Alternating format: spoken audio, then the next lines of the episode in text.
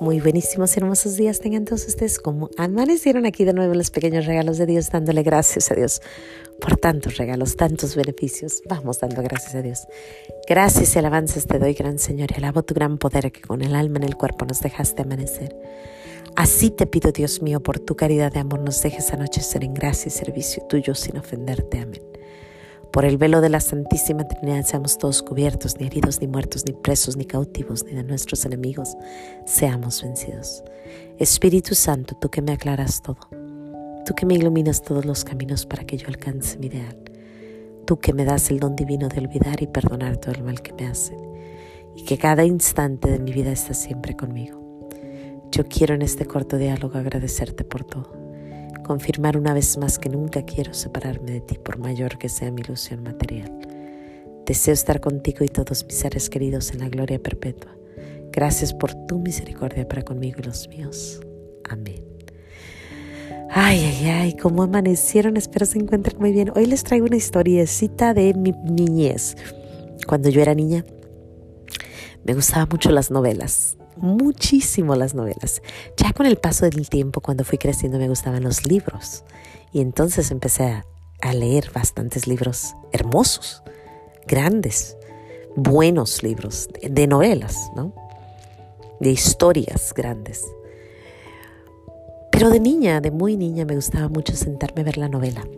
Cuando yo me sentaba a ver la novela, me gustaba mucho la historia, lo que estaba pasando, pero lo que más me gustaba era analizar y buscar errores del escritor o del autor o del, o del director de la, de la novela. Por ejemplo, estaban sentados a la mesa, había una escena, había un vaso en medio y en la siguiente escena el vaso no estaba ahí. Y yo decía, no está el vaso, ahí estaba un vaso, yo lo vi. Y en aquel tiempo pues no se podía regresar para ver si había error, pero yo estaba segura de que ahí había, ahí había un vaso. O por ejemplo, em, la muchacha estaba peinada con un moño y de repente bien, vuelve la escena y el moño no estaba. O, o no traía un arete. Cositas así, me gustaba descubrir errores pero los que más me gustaba descubrir era cuando alguien decía algo que no se le había dicho. Por ejemplo, vamos entonces al vamos entonces al cine y tú decías, "Espérame, no te habían dicho que iban a ir al cine." Me encantaba descubrir esos errores. Y sentía yo como que había descubierto un, un gran momento, ¿no? En los ochentas, más o menos, no había muchos errores en las novelas. Las novelas estaban hechas casi perfectas, o sea, era muy difícil para mí descubrir un error. De vez en cuando salía uno. Y si eran ciertos escritores o directores, no había errores. No había error. y yo decía, ¿por qué no tienen errores ellos? Y me gustaba, me gustaba ver eso, descubrir eso. Ya cuando empiezan los noventas con unas novelas muy rápidas, hechas muy a la ligera, había bastantes errores. Se notaba error tras error. Ya, ya no traía el suéter, ya no traía la camisa. Eran error tras error tras error. Y yo decía, ah, esta novela no vale la pena. No me gusta. Así que era interesante, ¿no? Esto. Yo sé que te preguntarás, Mayra, ¿dónde me llevas con esto de las novelas? Ahorita vamos, ahorita vamos, dame un, momento y llegamos al punto, ¿no? Había otra cosa que me gustaba mucho cuando era cuando llegaba el problema de la novela. Siempre había un problema o algo, una escena fuerte del día. Y todo mundo estaba ahí, ¿no? O sea, esperando ese momento porque era como que ya viene ahora lo máximo del día, ¿no? De, de la hora. Y todos los ojos estaban puestos en esa escena porque era cuando se descubría algo, cuando se quedaba uno tenso, cuando se acababa la novela, cuando te decían hasta mañana nos vemos porque te voy a decir qué pasó después. Era como ese momento máximo, ¿no? El, el, llegar a eso, ¿no? Y todos los días nos dejaban con algo así, ¿no? Y bueno, eso es la novela. Pero yo a esa pequeña edad, yo descubrí y yo decía, si los escritores, los directores de las novelas lo hacen tan excelente, tan perfecto, así mismo lo hace Dios.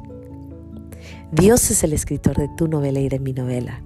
Dios enlaza las historias, la tuya, la mía, la de mi esposo, la de mi hermano, las enlaza juntas para este momento, ¿no? Para ese ese vivir una vida en un amor, en un, en un andar, en una historia romántica en camino hacia la eternidad. Y todo lo que pasa, como dice mi padre, se mueve solo porque nuestro Señor lo permite.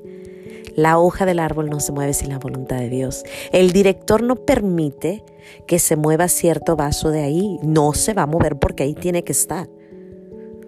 El director está poniendo atención totalmente si es buen director. Todo tiene que estar perfectamente. Ese pelo estaba diferente. Acomódaselo bien para que esté bien ese suéter no lo traías, póntelo por favor, ese suéter lo traías, póntelo por favor. O sea, está en todo. Y nuestro Señor está en todo, en todo. El otro día estaba jugando mi niño y yo le dije a mi, a mi amiguita, le dije, ¿sabes qué? Dios quiera que ganen. Yo dije, ¿verdad? Y ella dice, ¿tú crees que nuestro Señor tiene tiempo de ver el soccer, de pensar en el soccer? dije, sí, sí tiene. Porque si para mi hijo esto es lo más importante del día, nuestro Señor debe de estar aquí presente. ¿Cómo no? Nuestro Señor está presente en todo, en todo. Y te voy a decir dónde está más presente y la novela nos enseña esto, o las películas nos enseñan esto, en ese momento donde, donde estás sufriendo más donde te duele estar haciendo ciertas cosas, donde estás sufriendo y diciendo, ay, ahorita no quiero hacer esto. ¿Por qué? Porque las escenas de las novelas, donde todo ya va a pasar, donde está lo más malo, lo más profundo, todos los ojos están ahí. Todos. Todos los ojos de los directores, los ojos de los que están viendo la escena, los ojos de los autores, o sea, todos están viendo eso porque es lo más importante. Y curiosamente es cuando más se sufre o cuando más está pasando algo malo. Cuando estés sufriendo, acuérdate que el director de tu novela, el director de mi novela, el director, los que le están ayudando, los ángeles, los arcángeles que están ayudándole, todos están viendo sus ojitos, están en ti. Y es ahí donde debemos de decir, Señor, tu voluntad, siempre tu voluntad, solo tu voluntad, ¿qué quieres que yo haga en este momento? Él es el escritor y está contigo. Él es el autor y está contigo, está en cada momento. Está con nosotros. Ya, ahorita, en este momento, tú y yo estamos hablando por la voluntad de Dios. Él está entre tú y yo, porque dijo cuando dos se unen a hablar y yo y tú estamos hablando de nuestro Señor, Él está aquí.